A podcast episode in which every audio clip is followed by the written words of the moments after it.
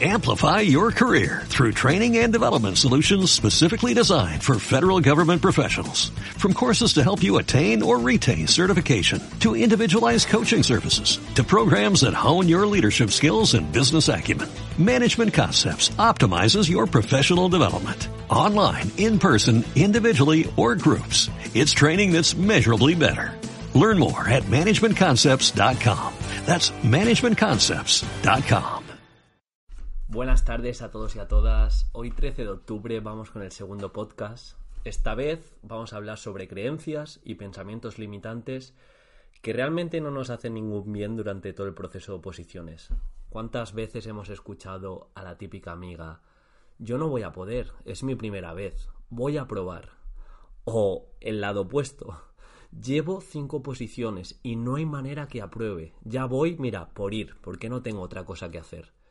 O sea, lo que quiero que entendamos es que hay muchas creencias y limitaciones que nos persiguen durante todo el proceso de oposiciones y en vez de ayudarnos nos hacen un flaco favor, porque sin quererlo, con el diálogo interior que realizamos y nos decimos, nos estamos condicionando de alguna manera. Y por eso, en este segundo podcast, primero en cuanto a temática, pues vamos a intentar atacar o analizar esos cuatro o cinco casos más comunes que se le presenta al opositor en relación a estas creencias y vamos a ver que no sirven de nada. O sea, la enseñanza, ya podéis quitar el podcast, es no tengáis creencias limitantes, hablaros de manera positiva y por favor, eh, lo estamos dando todo, pero no lo damos todo cuando queden dos meses, lo damos todo desde ya. Así que nada, comenzamos. Vale, antes de empezar con el meollo, me gustaría deciros o recomendaros que me sigáis en instagram.com barra preparadoredufis, ya que es mi espacio en el que subo contenido diario sobre oposiciones, tanto técnicas de estudio, errores frecuentes, trucos para brillar en cada una de las partes. Y la verdad que hace poco lo estructuré de bastante, o sea, de una manera bastante eficiente, en el que si queréis algo en particular de alguna de las partes de la oposición, de motivación, de citas, pues lo tenéis todo en historias, en historias destacadas, perdón. Así que por tanto, os insto a que vayáis a mi Instagram y bueno, nos vemos allí. Por otro lado, y ya empiezo con el podcast en cuestión, perdonad que me vaya un poco por los cerros de Úbeda. Eh, hoy, escuchando el podcast del valor de la educación física, he escuchado un proyecto que no conocía, que es un proyecto solidario que se podría incluir dentro de la metodología de aprendizaje-servicio, y es el de la vuelta al cole. Seguro que a muchas personas ya os suena, y se trata de una carrera solidaria que se va a dar, se va a, dar a cabo el 25 de octubre, cada uno en su centro y cada uno en su colegio, y es una carrera solidaria en el que tú pagas un euro de inscripción y todo lo que se recaude va a favor de la leucemia infantil, o sea, a favor, en pro de la investigación y un poco para, para paliar estos síntomas y, bueno, esta enfermedad tan, tan cruel. Si queréis más información podéis ir a la vuelta al cole.com o a mi Instagram en Movimiento Aprendo, donde he subido hoy una publicación en la que explico todo bastante bien. Tanto qué es y cómo apuntarse, aunque es muy intuitivo. Os insto a la vuelta al cole.com. Y ahora sí, eh, comenzamos. Pero ¿por qué son tan importantes estas creencias y estas ideas limitantes o simplemente estas creencias? Básicamente porque nuestros, nuestras acciones son como una pirámide, en la que la base de todas nuestras acciones son las creencias. De las creencias pasaríamos a los pensamientos, de los pensamientos a tener emociones, en relación a esas emociones unas acciones y en relación a esas acciones unos resultados. Un ejemplo muy práctico. Si yo tengo la creencia de que no voy a probar, que soy primerizo, que es un océano inmenso el que tengo que estudiar, las cosas que tengo que, manejar. Entonces todos mis pensamientos irán en función de esas creencias limitantes. Bueno, yo voy a estudiar, pero como tengo todas estas carencias, es posible que no consiga mis resultados. De esos pensamientos que desencadenan, desencadenan emociones, emociones que en este caso son de frustración, de tener un sentimiento de que no avanzo, de todo lo que hago va a caer en saco roto. Las acciones, las acciones son que estudio medio gas, que si puedo estudiar tres horas, estudio una hora, porque ¿para qué voy a estudiar tres horas? Y finalmente los resultados es que el día del examen me hubieran venido de lujo esas dos horas que cada día he dejado de estudiar porque he tenido esas creencias limitantes. Espero haberme explicado bien porque esto es como la base de todo el episodio. Tenemos unas creencias, esas creencias determinan nuestros pensamientos, los pensamientos, el estado de ánimo, el estado de ánimo, las acciones, voy a muerte, voy a un 10%, voy a un 30%, voy a un 50%, porque vivo condicionado. Y no lo doy todo porque sé que no me atrevo y luego todo eso desencadena unos resultados que hasta donde podemos tener esa responsabilidad de ser una posición tan subjetiva es crucial. Así que la base de nuestros resultados son esas creencias y ese, y ese diálogo interior que vamos a tener durante toda la oposición. En el primer ejemplo que decíamos, es mi primera vez, no voy a probar, creencia, ¿eh? es mi primera vez, esto es muy complicado, hay gente que lleva mucho tiempo y no ha sacado plaza. Por lo tanto, esa creencia, ¿qué nos va a desencadenar? Eh, pensamientos de conformismo. Tampoco voy a estudiar a tope, tampoco lo voy a dar todo ya que es imposible, es mi primera vez. Emociones, emociones de conformidad, de frustración de decir, tampoco voy a estudiar mucho. Acciones, no voy a estudiar mucho. Resultados, eh, es tu primera vez y te ha ido fatal. Pero no porque sea tu primera vez, sino porque has construido la base del estudio o la base de la preparación de la oposición en una creencia que no sabes si es cierta o no, porque tú no la has vivenciado. Y algo que no vivencias estás delegando como tu éxito a otra persona o a, otras creencias que tú no has comprobado.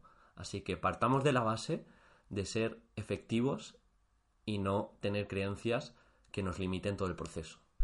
¿Tú sabes por qué no es verdad que tu primera vez no vas a probar? Porque ya hay gente que en su primera vez ha aprobado. De hecho, en las últimas oposiciones, un montón de gente que era su primera vez aprobó pero porque eran en cierta medida kamikazes, no tenían esas creencias de decir, es mi primera vez, hay mucho que hacer, sino, es mi primera vez, voy a trabajar el doble, tengo toda la innovación de ser joven y de haber estudiado quizá en una universidad que me ayude a ello y he tenido un preparador que me ha ayudado a ello y sobre todo he sido una persona proactiva para construir mis propios recursos y un poco demostrar esas metodologías eh, innovadoras del siglo XXI, por lo tanto, un montón de personas que se han presentado la primera vez han sacado la plaza. Está claro que hay un porcentaje que no podemos controlar, que en este caso es el tema de los méritos. Pero bueno, yo digo que dentro de las plazas masivas que han habido por todas las comunidades, esta es una creencia que podemos desterrar y que, tanto si tenemos méritos como si no, ¿de qué sirve ir con el freno de mano puesto? ¿De qué sirve decir, es mi primera vez o no tengo méritos, no voy a probar? Si piensas eso, no te preocupes, vas hacia ese punto, no vas a probar, porque te lo estás diciendo durante 8, 9, 10 meses. Así que en ese punto, vamos hacia adelante. ¿Por qué no decirme, es mi primera vez, voy a darlo todo, voy a ver que es una oposición, pero dándolo todo como si fuera a sacar plaza, y luego ya veremos. Luego cuando acabe el proceso oposición, diré, uff, qué complicado, qué mal me ha ido, o sorpresa, igual he aprobado pero que por mí no quede. Esa tiene que ser el eslogan. ¿Qué aprendemos de hoy? O sea, ¿qué aprendemos hoy? Perdonad. Eh, que por mí no quede. Creencia limitante, y que es bastante famosa, que se lleva mucho a cabo y sobre todo conforme vas avanzando y ya llevas unos meses, es que en tu contexto opositor, cuando hablas con otros opositores, piensas que eres el menos preparado de todos. Todos hablan bonanzas, todos hablan cosas positivas, cómo me ha cundido la tarde, llámese este tema, llámese este supuesto. Y tú dices, ostras, he estado cuatro horas estudiando y creo que no me sé aún ningún tema. O en cinco horas solo he podido mirarme medio tema. Y te he de decir una cosa, eh, por pura experiencia, por experiencia, por experiencia en mis opositores, creo que esto no puede extrapolarse a ser una muestra válida. Es decir, me explico. Muchas personas dicen o sienten que les ha cundido, que han estudiado mucho en unas horas, pero luego sus resultados no dicen lo mismo.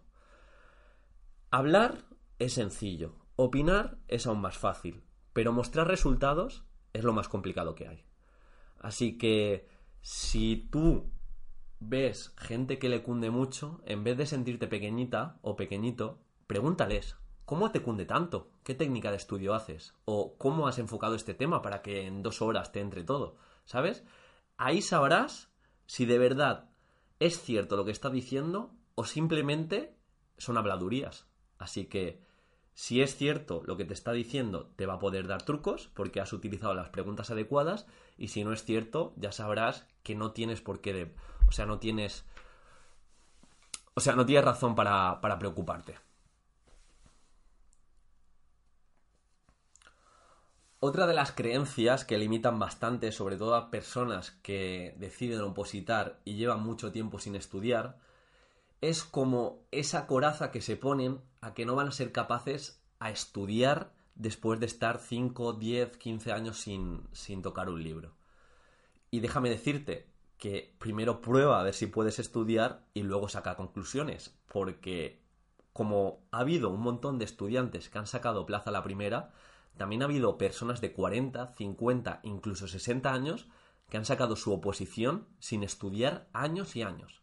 Pero claro, es mucho más sencillo decir, no voy a poder, voy a estudiar eh, lo que pueda, tampoco mucho, porque llevo mucho tiempo, y luego ya veré. Pero te aseguro que quizá te pueda costar más, pero que si estudias de manera efectiva y sobre todo planificas bien tu tiempo, la oposición la puedes sacar igual que una persona que lleva estudiando los últimos 10 años. Sí que es posible que al principio eh, te cueste más coger el hábito, pero sé realista, no te pongas de 0 a 100. Es decir, llevo 10 años sin estudiar y ya la primera semana cada día voy a estudiar 8 horas. Pues igual aguantas dos o tres días, pero, pero no es el camino. Intenta con lo mínimo inexcusable, en este caso voy a estudiar todos los días una hora o voy a estudiar todos los días hora y media y en función de eso, cuando vaya cogiendo el hábito, voy subiendo el tiempo. Y, si tengo cuatro horas, voy a estudiar hora y media luego voy a hacer algún caso práctico y luego voy a estudiar media horita más, pero no puedo empezar la casa por el tejado. Pero te aseguro que es una limitación bastante impuesta la de una persona que lleva tiempo sin estudiar y ya dice, yo no voy a poder porque ya no me acuerdo de estudiar. Te acuerdas de hablar, te acuerdas de repasar, de memorizar en tu día a día, así que te aseguro que estudiar vas a poder también.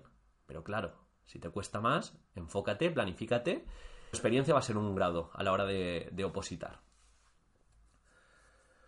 Otra creencia, o más bien hecho, que se da en las oposiciones. Me he presentado muchas veces, soy interino y es imposible. O me he quedado a poco de plaza, o llevo suspendiendo años y años. Estudio porque hay que estudiar y porque no, no sé, no tengo otra cosa mejor que hacer o quiero una estabilidad. Pero es imposible. Con esto no quiero ofender a ningún interino pero claro que es posible. O sea, igual te tienes que planificar mejor, pero tienes que ser tremendamente crítico para abordar esta situación. ¿Has suspendido dos, tres, cuatro veces? Algo estarás haciendo mal. Está claro que es un sistema en ocasiones sumamente injusto, pero yo te aconsejo que apuntes todo lo que has hecho, te enteres bien dónde has flaqueado más y esas debilidades que tienes apuntadas en una lista desde ya empieza a mejorarlas, empieza a hacer cosas distintas. Imagínate que tienes un tema un poco desfasado, intenta actualizarlo. O el caso práctico tienes una muy buena estructura, pero no tienes propuestas novedosas. Fórmate, eh, encárgate de que un preparador te pase buenas propuestas. Pero, sobre todo, no te limites. No digas que porque hayas suspendido tres, cuatro veces vayas a suspender una quinta y una sexta. Porque depende de ti. Te aseguro que depende de ti al menos esa creencia. Si tú te pones el abrigo de voy a mejorar, voy a innovar, voy a estudiar más que las otras veces, voy a encararlo de una manera más positiva, como mínimo vas a disfrutar más del proceso y como máximo te vas a sacar la plaza, te lo aseguro. La última creencia que me gustaría tratar en este podcast es la de trabajo a jornada completa y no tengo tiempo. No me voy a poder sacar una posición, soy interino, soy interina, trabajo de 9 a 5, además tengo familia, es imposible que me saque una posición. Bien, para enterrar un poquito este mito, aunque obviamente es ya bastante desfavorable tener familia, trabajar de profesor o maestra y no tener casi tiempo, de verdad es complicado. Y esto más de una creencia limitante es más bien una situación. Pero, ojo, conozco a opositores, de hecho que yo he llevado, que se han sacado la plaza. ¿Qué han tenido que hacer? Esfuerzos más fuertes, sí, esfuerzos más sacrificados. Levantarse dos horas antes de entrar al colegio, eh, estudiar por las noches, meses antes del examen dormir 5 o 6 horas, aunque no es lo más adecuado, pero era lo más efectivo. Planificarse al milímetro, es decir, cada hora, cada espacio del colegio, intentar estudiar o intentar enfocarse en mejorar alguna parte de la programación. No te estoy diciendo que descuides tu trabajo de maestro o de profesor, pero si, por ejemplo, llevas a cabo eh, una tutoría o llevas a cabo alguna asignatura en cuestión y vas a llevar una metodología novedosa, porque esa metodología que vas a hacer con tus alumnos y alumnas y van a disfrutar, ¿por qué no lo llevas a cabo también en la programación? Y de hecho puedes sacar una muestra, puedes sacar imágenes, o puedes sacar documentos. Digamos que a ti te toca ser lo más eficiente posible y no limitarte. O sea, está claro que te puedes decir mil y una vez y es posible que tú seas de las personas o de las situaciones que más te puedes quejar. Pero en vez de eso, te animo a que encares de otra manera. Es decir, que digas, mira, eh, lo voy a dar todo, me voy a planificar al milímetro, voy a intentar hacerlo mejor que nunca dentro de las horas que tengo y a ver qué pasa.